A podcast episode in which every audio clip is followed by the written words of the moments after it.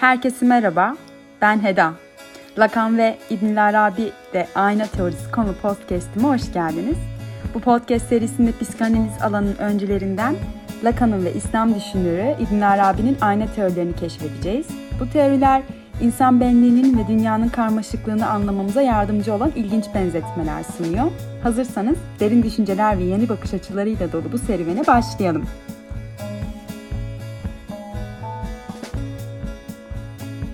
Işığı yansıtan, varlıkların görüntüsünü veren, cilalı ve sırlı cam olarak tanımlanan ayna hem fiziksel ihtiyaçları karşılamak için kullanılmış hem de birçok disiplinde mecaz düzeyinde kullanılmıştır. İlk icat edildiği zamandan günümüze kadar geçen süreçte ayna insanların görsel ihtiyacını karşılamanın yanında manevi ihtiyaçlarını da karşılar hale gelmiş. Felsefe ve psikoloji disiplinlerinde ayna insanın benliğini temsil eder. Ve ben 20. yüzyılın önde gelen Fransız psikanalistlerinden Lacan ile başlamak istiyorum.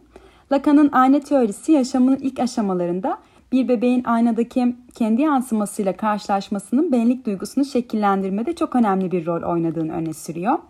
Bu ayna aşaması bebeğin kendini ayrı ve bir birleşik bir varlık olarak algılamasıyla bir tanıma anı aslında.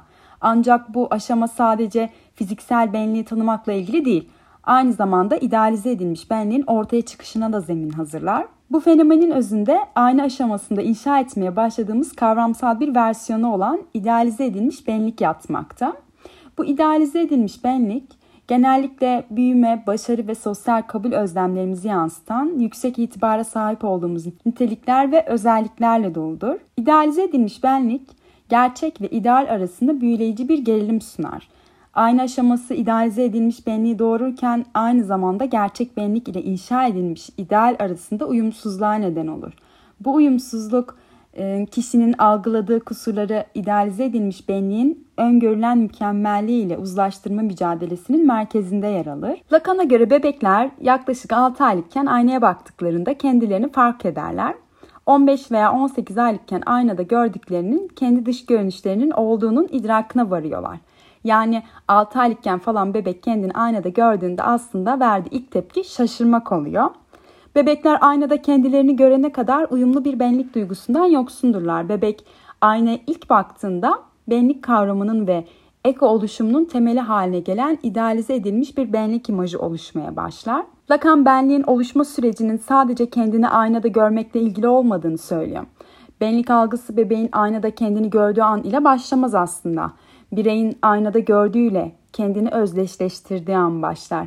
Ayna aşaması egonun oluşumunda çok önemli ve bir bireyin yaşamı boyunca kendini nasıl algıladığını da etkiliyor. Ayna aynı zamanda güçlü bir metafor. Başkalarının gözünden nasıl göründüğümüz sorunsalında yine ayna devreye giriyor. Sosyal etkileşimlerimiz için bir e, düzlem işlevi görür ayna. Benlik kavramı bireyin kendi yalnızlığı içinde değil, çevresindekiler ilişkili olarak meydana gelir ve böylece dış dünyadan aldığımız geri bildirimlerle kimliğimiz sürekli şekillenir ve yeniden şekillendirilir. Ancak Lacan bu idealize edilmiş benlik imajının kişinin ruhunda temel bir kırık yarattığını da vurgular. İdeal benlik ile gerçek arasındaki eşitsizlik ömür boyu sürecek bir gerilim yaratır. Bu gerilimle beraber kişi mükemmeli arayan, mükemmel olmaya çalışan bir haline gelebilir. Şimdi birey bu idealize edilmiş benlik ve gerçek benliği arasında sıkışabilir. Bu durum bireyin davranışında ve psikolojisinde geniş kapsamlı etkileri neden olabilir. Mesela birey o idealize edilmiş benlik imajının onayını arayabilir. Başkalarından sürekli onaylanma veya tanınma arayışına girebilir. Bunun sonucunda kişide güvensizlik duygusu körüklenebilir. Yine de bu teori aynı zamanda kişi ne kadar onaylanma alırsa alsın ideal ile gerçek benlik arasındaki doğal boşluğun hiçbir zaman yok olmadığını da öne sürer. Bireyin bu durumdan duyduğu memnuniyetsizlik, işte kendinden şüphe duyma e, ve sürekli bir yetersizlik hissine e, neden olabilir. Paradoksal olarak idealize edilmiş benliğin peşinde koşmak kişinin otantik yani öz benliğinden kopukluk duygularını besleyebilir. Lacan'ın ayna teorisi toplumsal bağlamda kimliğin doğasına değiniyor. Kültürel yapılar aracılığıyla toplumsal bir imajla özdeşleşme ve kendini toplum içerisinde ifade etme süreci benliğin özgünlüğü hakkında soruları gündeme getirir. Kimliğimizin ne kadarı gerçekten bize aittir ve ne kadar toplumsal normlar, beklentiler ve yapılar tarafından şekillendirir gibi sorular ortaya çıkıyor. Bu teori aynı zamanda psikanaliz için geniş bir inceleme alanı ve bilinçaltının keşfedilmesine dair mecralar açmış. Aynı aşaması özünde kendimizle ilgili algılarımızın köklü bilinçsiz arzular ve fanteziler tarafından şekillendirildiği fikrine de işaret eder. Bu insan öznelliğinin doğası ve benliğin bilinçli ve bilinçsiz yönleri arasındaki karmaşık etkileşim hakkında araştırmaları gündeme getirir. Bana göre de aynı teorisi psikoloji ve psikanaliz alanının ötesine uzanır. Felsefede, sanatta, edebiyatta ve hatta dijital çağda da yankılarını bulur. Filozoflar benlik algısı ve gerçekliğin doğası çerçevesinde kendilerini tanımlama ve varoluşsal mücadele sorunlarını düşünürler. Sanatçılar ve yazarlar genellikle idealize edilmiş olan ile kusurlu gerçeklik arasındaki gerilimle boğuşan karakterleri tasvir ederek kimlik kavramını işlerler. Sosyal medya platformlarını da günümüzün aynaları olarak ele alabiliriz bence. Dijital bağların gitgide güçlendiği günümüz dünyasında Lacan'ın teorisi yeni boyutlar kazanıyor. İnsanlar sosyalite için kendilerinin idealize edilmiş versiyonlarını gözler önüne sunarak çevrim içi kişiliklerinin küratörlüğünü yapıyor. Bu ideal yansıma özbenlik ile yansıtılan imaj arasında mutlak surette bir gerilime sahip. Dolayısıyla karşılaştırma ve doğrulamaya yönelik kaygıyı büyüten bir niteliğe de sahip. Sosyal medya üzerinden yaratılan imajlarda beden, benlik saygısı ve tasvir edilenin etkisi hakkında birçok değerlendirme yapmak mümkün. Sosyal medya genellikle bireylerin yansıtmaya çalıştığı güzellik ve başarı standartlarını belirler. Yetersizlik duygularını ve ulaşılmaz bir idealin amansız arayışını sürdürür. Ve Lacan'ın da belirttiği gibi parçalanmış bir benlik kavramı çoklu kimliklerin ve keş, kesişimin keşfiyle de bağlantılı. Bireyler çeşitli rollerde, toplumsal beklentilerde ve kültürel kimliklerde gezinirler. Bu da genellikle karmaşık bir benlik algısı ile sonuçlanır. Lacan'ın ayna teorisinin katmanlarını çözerken insan bilincinin incelikleri ve özlem ile gerçeklik arasındaki sürekli gerilimle karşı karşıyayız.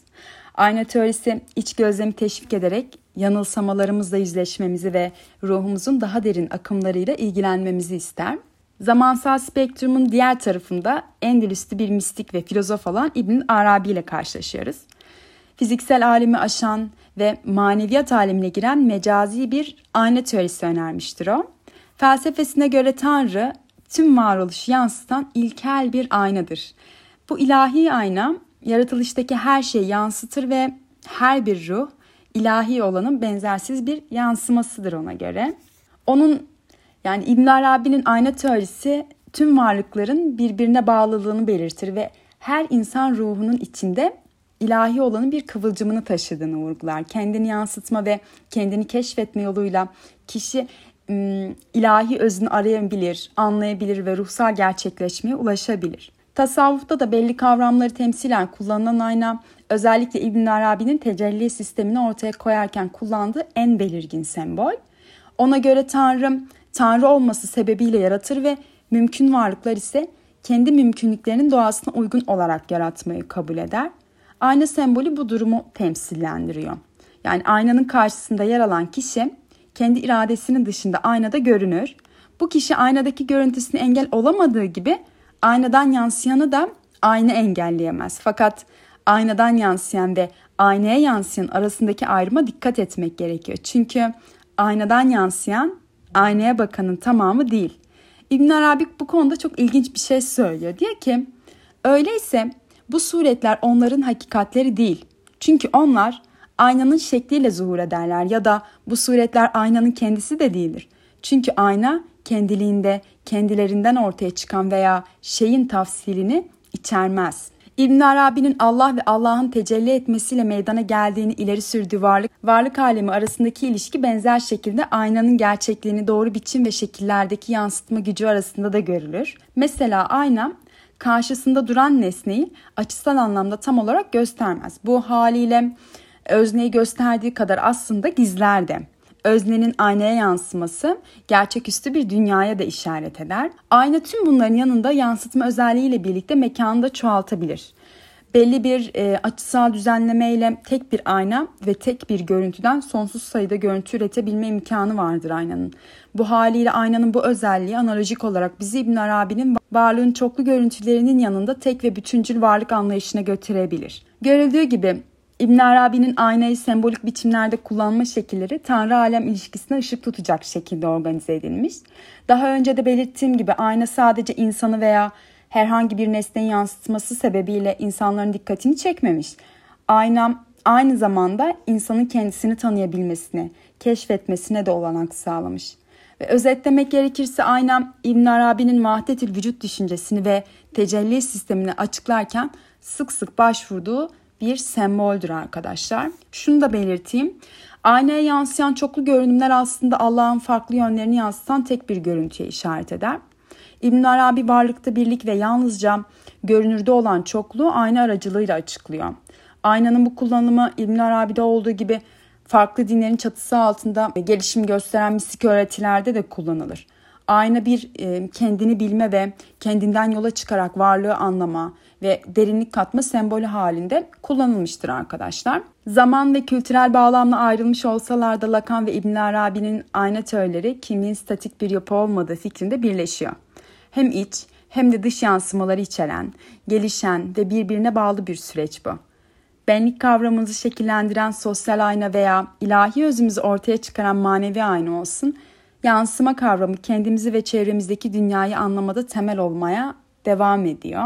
Öyleyse hayatımızın aynalarına bakarken kimliklerimizin sabit olmadığını, algıların, bağlantıların ve ruhsal vahiylerin dinamik bir etkileşimi olduğunu hatırlayalım.